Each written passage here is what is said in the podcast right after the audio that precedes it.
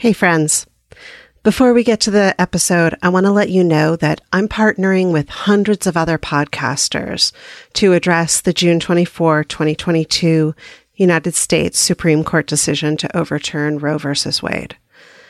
The decision stripped away the right to have a safe and legal abortion in half of the states and legislators are already talking openly about using this as a springboard to ban abortions in all parts of the United States. Everyone should have the freedom to decide what's best for themselves and their families, including when it comes to ending a pregnancy. This decision has dire consequences for individual health and safety and could have harsh repercussions for other landmark decisions, including legal access to birth control, gay marriage, and even sticking a penis into any orifice except the vagina. Because yes, even oral sex and heterosexual anal sex could be outlawed in their effort to control gay male sex restricting access to comprehensive reproductive care, including abortion, threatens the health and independence of all Americans. This decision has opened the door to an unimaginable cascade of other decisions.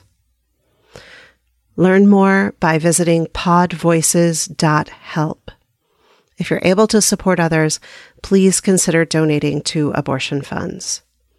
I encourage you to speak up, take care, and spread the word. There's more information about each of these actions in the main episode, so let's get started.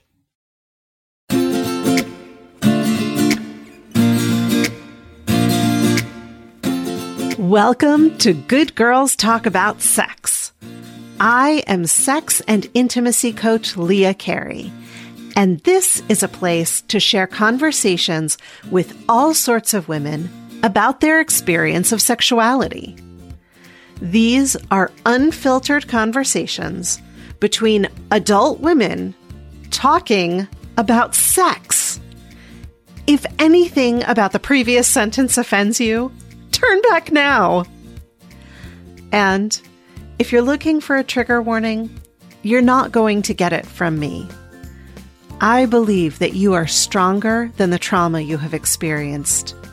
I have faith in your ability to deal with things that upset you. Sound good? Let's start the show.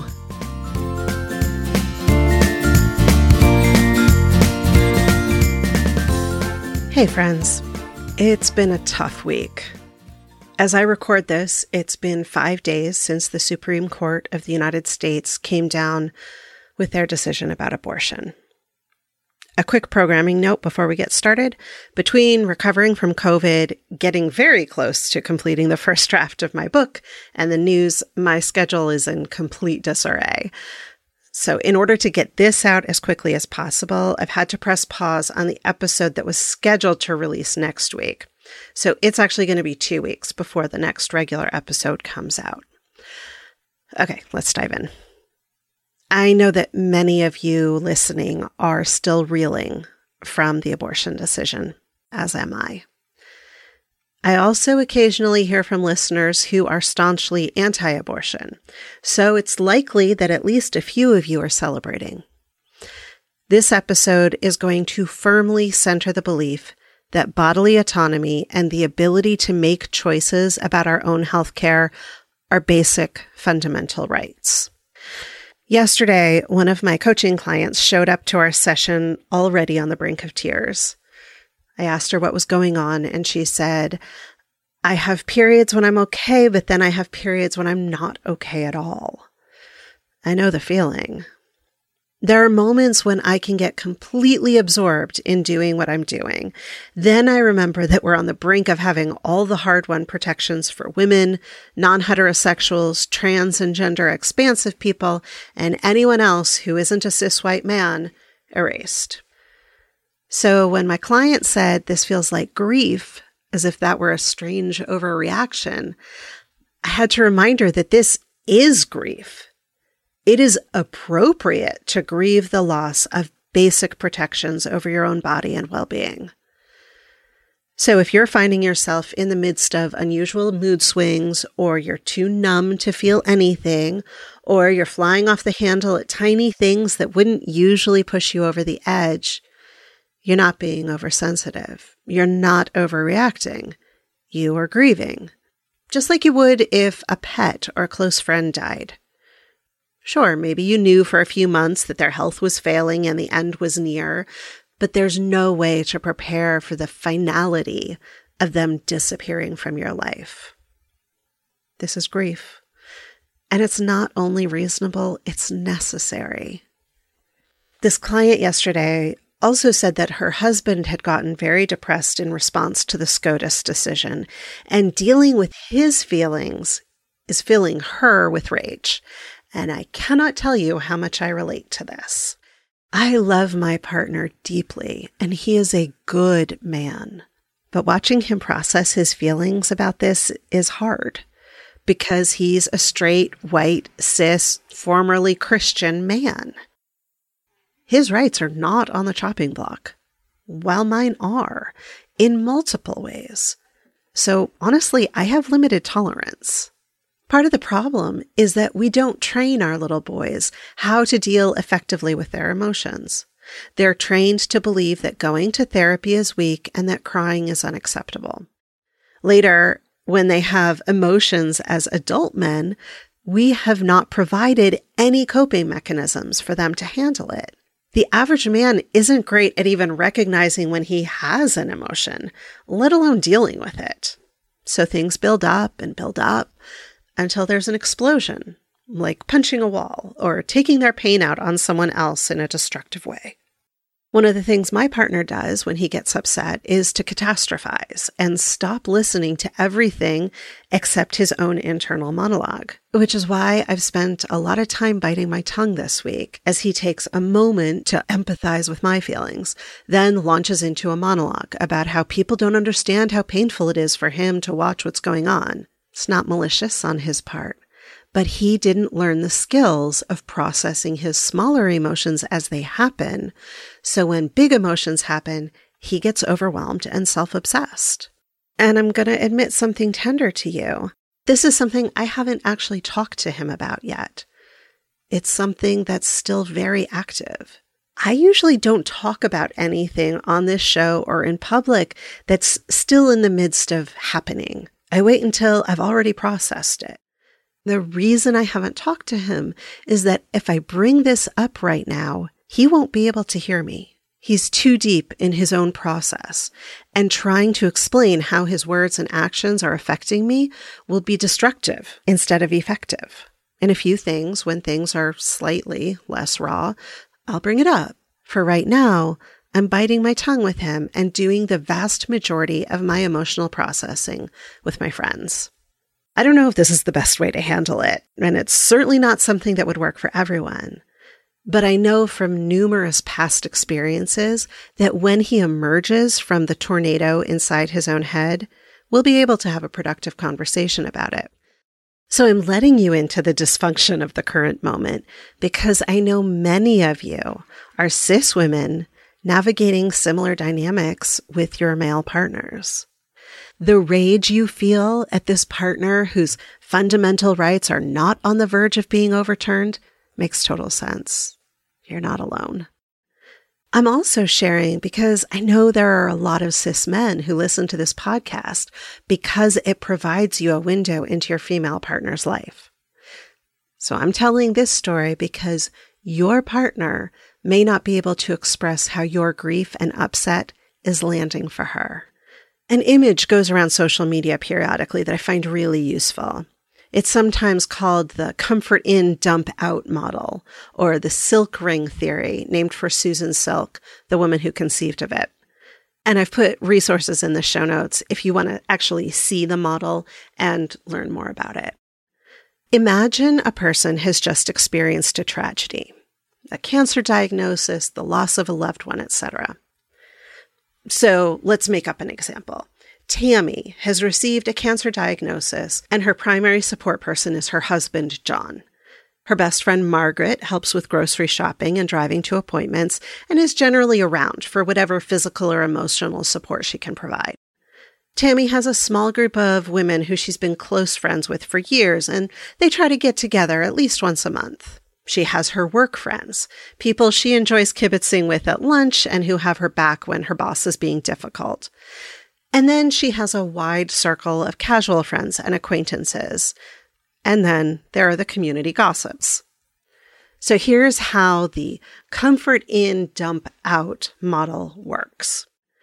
Place Tammy's name at the center of a piece of paper. She is the person at the heart of this crisis.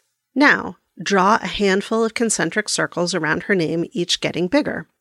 Place John's name in the first concentric circle, closest to her, because he is the person closest to Tammy. In the next circle, place her best friend, the person closest who isn't her primary caretaker. Then, in each of the concentric circles moving outward, place her close group of friends, then her work friends, then her casual friends and acquaintances, and then, of course, the community gossips. The closer you move into the center, the closer and more intimately involved the people are directly with Tammy. The further out you move, the less intimately involved they are. So Susan Silk calls this the kvetching order. And here's how she describes it. The person in the center ring can say anything she wants to anyone, anywhere. She can kvetch and complain and whine and moan and curse the heavens and say life is unfair and why me? That's the one payoff for being in the center ring. Everyone else can say those things too, but only to people in larger rings. So John can kvetch to Margaret, and Margaret can support him. But if Margaret wants to kvetch, she should go to a circle further out. But if Margaret wants to kvetch, she should go to a circle further out, like the close friend group or the work friends. In other words, you provide only comfort to people closer to the center and you dump all of your feelings to people further away from the center than you are. You may wonder why I'm telling you this when what I'm talking about is the right to bodily autonomy, which affects far more than just one person. It's because no matter how much you love a woman, a trans person, a gay person, a BIPOC person, if you are a cis white male, you are not at the center of the circle. In this instance, you're not even in the closest ring to your loved one. At this moment on this topic, you are in the ring furthest away from your loved one. You should only be providing comfort in. Any dumping out you need to do should happen with other people in that further out circle, namely other cis men. And while us white women love to center ourselves all the time, we need to remember that there are people in much more tenuous positions than we are. If I were to draw a series of circles for our current mess, it might look something like this. Trans women of color in the very center. White trans women in the next circle. Then non cis people of all types then non heterosexual people of color, then non heterosexual white people, then straight BIPOC people, then straight white women, then straight white men. And there's lots of other complicating factors. Rich people will always be further from the center than people without resources. Unhoused people will be closer to the center than people who know where they're sleeping for the next month people with mental, physical, and emotional disabilities toward the center, able bodied and able minded people further away. This kvetching order also informs how we should be focusing our resources. I'm seeing a flood of posts that invite friends to go camping as a euphemism for traveling to another state to get an abortion that's illegal in your own state. I really appreciate that we're thinking about how to help each other. But here's where it falls apart. The people in your circle have roughly the same resources you do. But the people who desperately need our help are closer to the center, unable to take time off of work to travel for several days without access to the funds that make that kind of trip possible. The camping analogy goes only so far as to help other people who look a lot like you, but they're not the ones in the most danger. And if you're a basically decent human, those friends already know that they can contact you for a quote unquote camping trip. Here's how I described it in a recent Facebook post. If you're concerned about helping people go camping, the people most in need of a camping vacation aren't able to access the time off or transportation to get to camping sites near you. But camping equipment is available through the mail that can be used in their own backyard. This equipment is considered extremely effective and safe and it allows our friends to get the vacation they need without leaving home. The most anti camping states have made it illegal to order at home camping equipment through the mail, so our friends can't order it directly. However, I am able to order camping equipment to be delivered to me. If I send a personal package to a friend and camping equipment happens to fall into it without my notice, Whoops! What they do with that mistaken delivery is up to them. In our desire to offer support and help, let's make sure it's accessible to the people most in need. So, to take that out of the realm of metaphor, medication abortion is known to be safe and effective, and unlike the morning after pill, there is not a weight limit on it.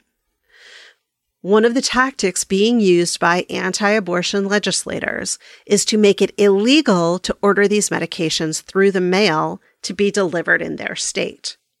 So here's a way that I am willing and able to support any listener. You can let me know that you need help, and we'll make arrangements for medications to be sent to me. I will then send you a personal care package. And if the medication happens to fall into it, well, then you get to decide what to do. I'll cover the cost of postage to you. Unfortunately, I'm not currently in a position to finance the actual purchase of the medication, but the cost is still significantly less than taking days off work and traveling to another state. The other way that we as a community can get help where it needs to go is to send our financial resources to organizations that have been preparing for this moment for a long time. They have known that this was a possibility and that these rights were in danger. They have networks and plans in place for exactly this eventuality. They know how to operate in their own communities by providing transportation, funds for hotels, and funds for the procedure itself to people in need. So let's not duplicate the work they're already doing. And they're doing it far more effectively than any of us could.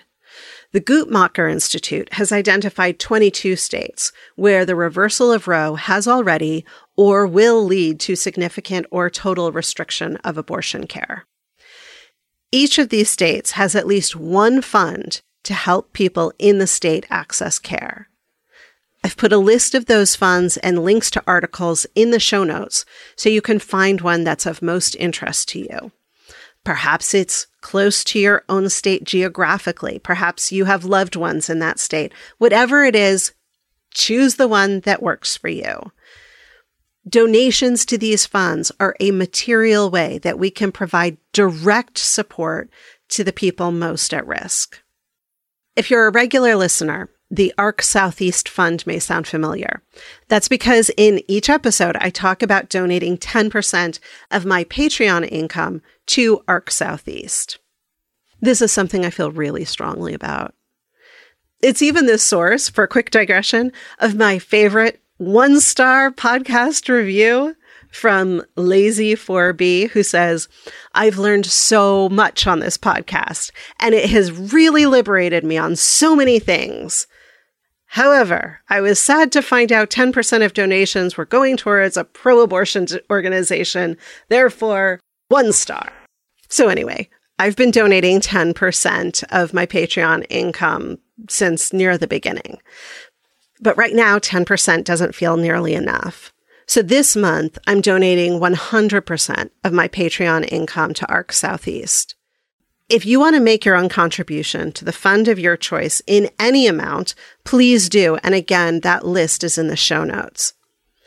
But if you prefer to not end up on a bunch of mailing lists, which I totally understand, um, I can make the contribution. So you make a donation to my Patreon and I'll pass the money directly to ARC Southeast. So again, this is for July 2022. All of my Patreon income will go to ARC Southeast.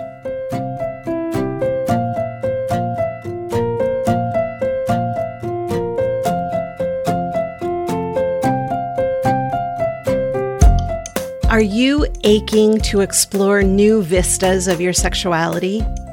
Do you hear me talk about concepts on this show and think it makes sense, but I need help applying it to my particular situation? That's where personalized sex and intimacy coaching comes in. When you work with me, I promise to help you feel safe exploring your sexuality. Together, we'll look at your needs and desires without judgment and help you figure out how to fulfill them. There is no single answer that's right for everyone, so I'm going to help you discover what's right for you. And we'll go at your pace. That's the pace that respects your emotional needs, your boundaries, and your nervous system. Because going too fast can send you into shutdown, while going too slow can be infuriating and exhausting. The goal is to find what's right for you. I work with clients who are motivated to explore many different areas of sexuality, including things like expressing your sexual desires to current or future partners, exploring if you might be queer, challenging body image insecurity in sexual relationships, dipping your toes into BDSM, exploring consensual non monogamy, learning to date after a long time out of the dating pool, exploring your sexuality for later in life virgins, and so much more. I want you to have a deeply fulfilling, intimate life, and together we can help you get there. For more information and to schedule your discovery call, visit leahcarey.com forward slash coaching. That's leahcarey.com forward slash coaching.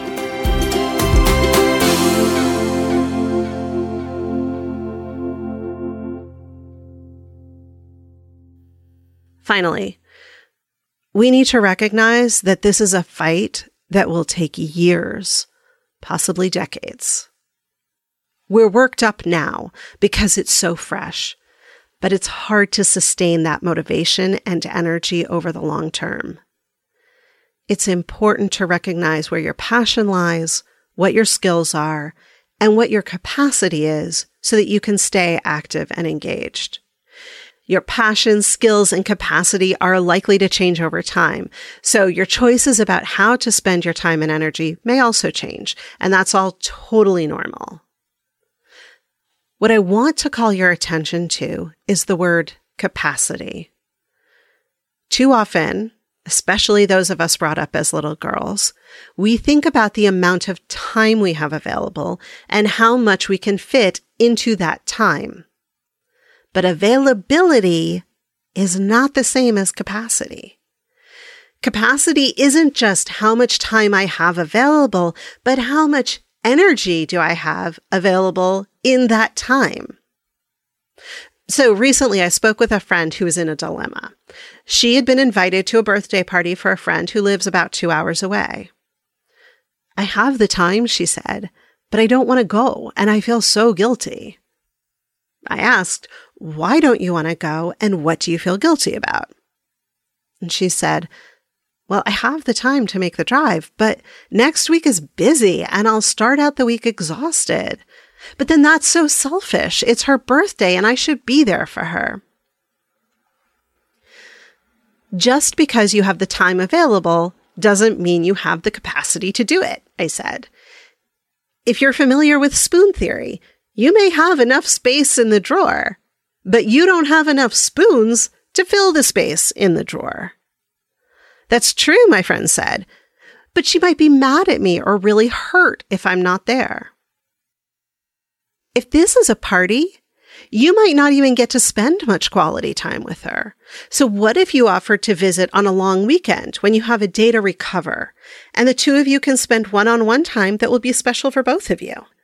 A few days later, my friend messaged me to say that she'd never thought about how the fact that she had time available doesn't necessarily equate to having the energy to do something with it.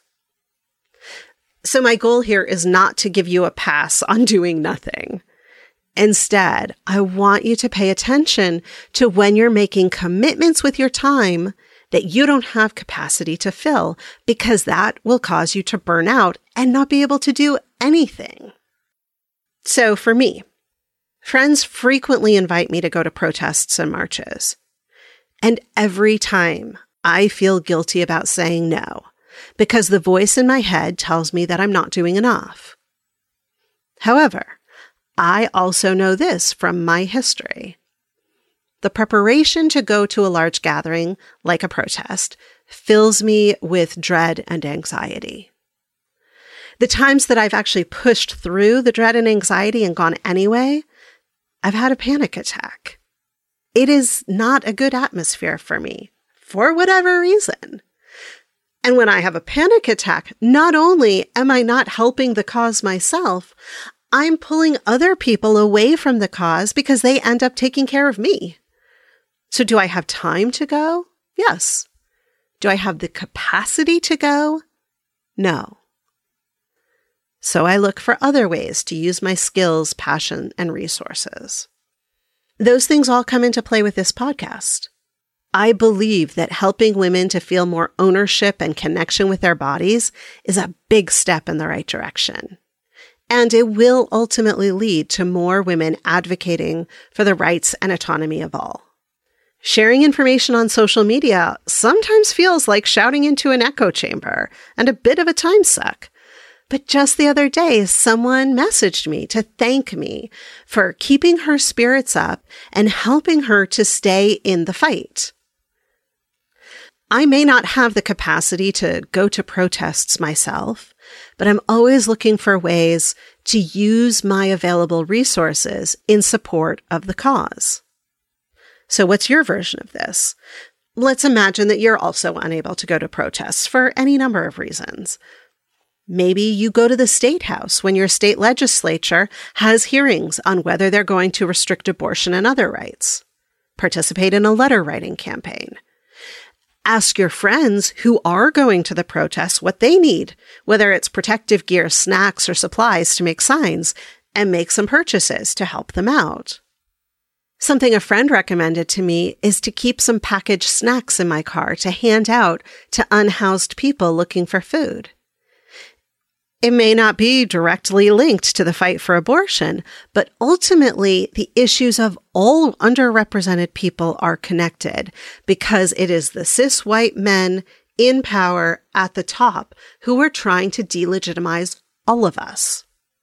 So I now buy fruit snacks in bulk to keep in the console between the front seats of my car. It costs me less than a dollar to hand several to someone on a street corner but it can make all the difference in the world to the person I give it to. I also collect all the cans and bottles we use in our home that have a return deposit on them. And every month or so, I take bags down to the homeless encampment near our apartment. None of this is world changing. Unfortunately, outside of becoming legislators, judges, or vastly wealthy, most of us are not in a position to make substantive change on our own.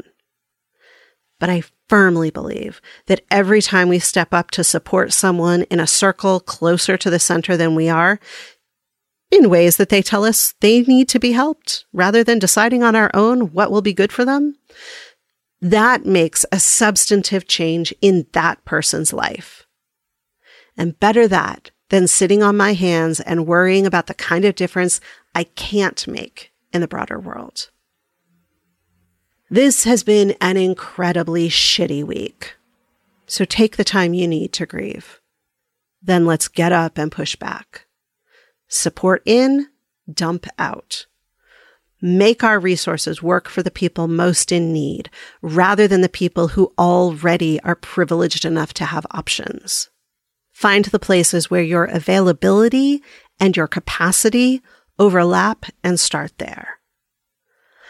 I'd love to hear what you've decided works for you. So send me a message at leah at goodgirlstalk.com or call the listener line at 720-GOOD-SEX. And if you or someone you love needs someone to send you the pills for a medical abortion without tying you to the order, email or call me. I've got your back. Take care, and I'll be back with a regular episode in a few weeks.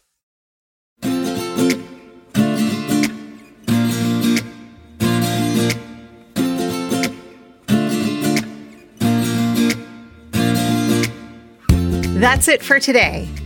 If you're enjoying the show, please take a moment to leave a five star rating and review on Apple Podcasts. Or if you're using another podcast app, go to ratethispodcast.com forward slash good girls. And remember, there's a treasure trove of audio extras available for free at Patreon. Go to patreon.com forward slash good girls talk about sex. While listening to those extras is free, producing this show is not. If my work is meaningful to you, and you have a few dollars to support it each month, I will gratefully accept your patronage at Patreon. I donate 10% of all Patreon proceeds to ARC Southeast, an organization that supports women in the Southeast United States to access reproductive services that are increasingly difficult to obtain. Find out more and become a community member at patreon.com forward slash good girls talk about sex. Show notes and transcripts for this episode are at goodgirlstalk.com. Follow me on Instagram, Twitter, and YouTube at Good Girls Talk for more sex positive content. If you have a question or comment about anything you've heard on the show, call and leave a message at 720 Good Sex. Good Girls Talk About Sex is produced by me, Leah Carey, and edited by Gretchen Kilby. I have additional administrative support from Lara O'Connor and Maria Franco. Transcripts are produced by Jan Osiello.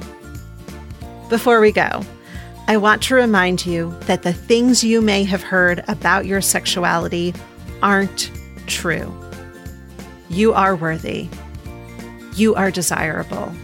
You are not broken. As your sex and intimacy coach, I will guide you in embracing the sexuality that is innately yours, no matter what it looks like. To set up your free discovery call, go to leahcarey.com forward slash coaching. Until next time, here's to your better sex life.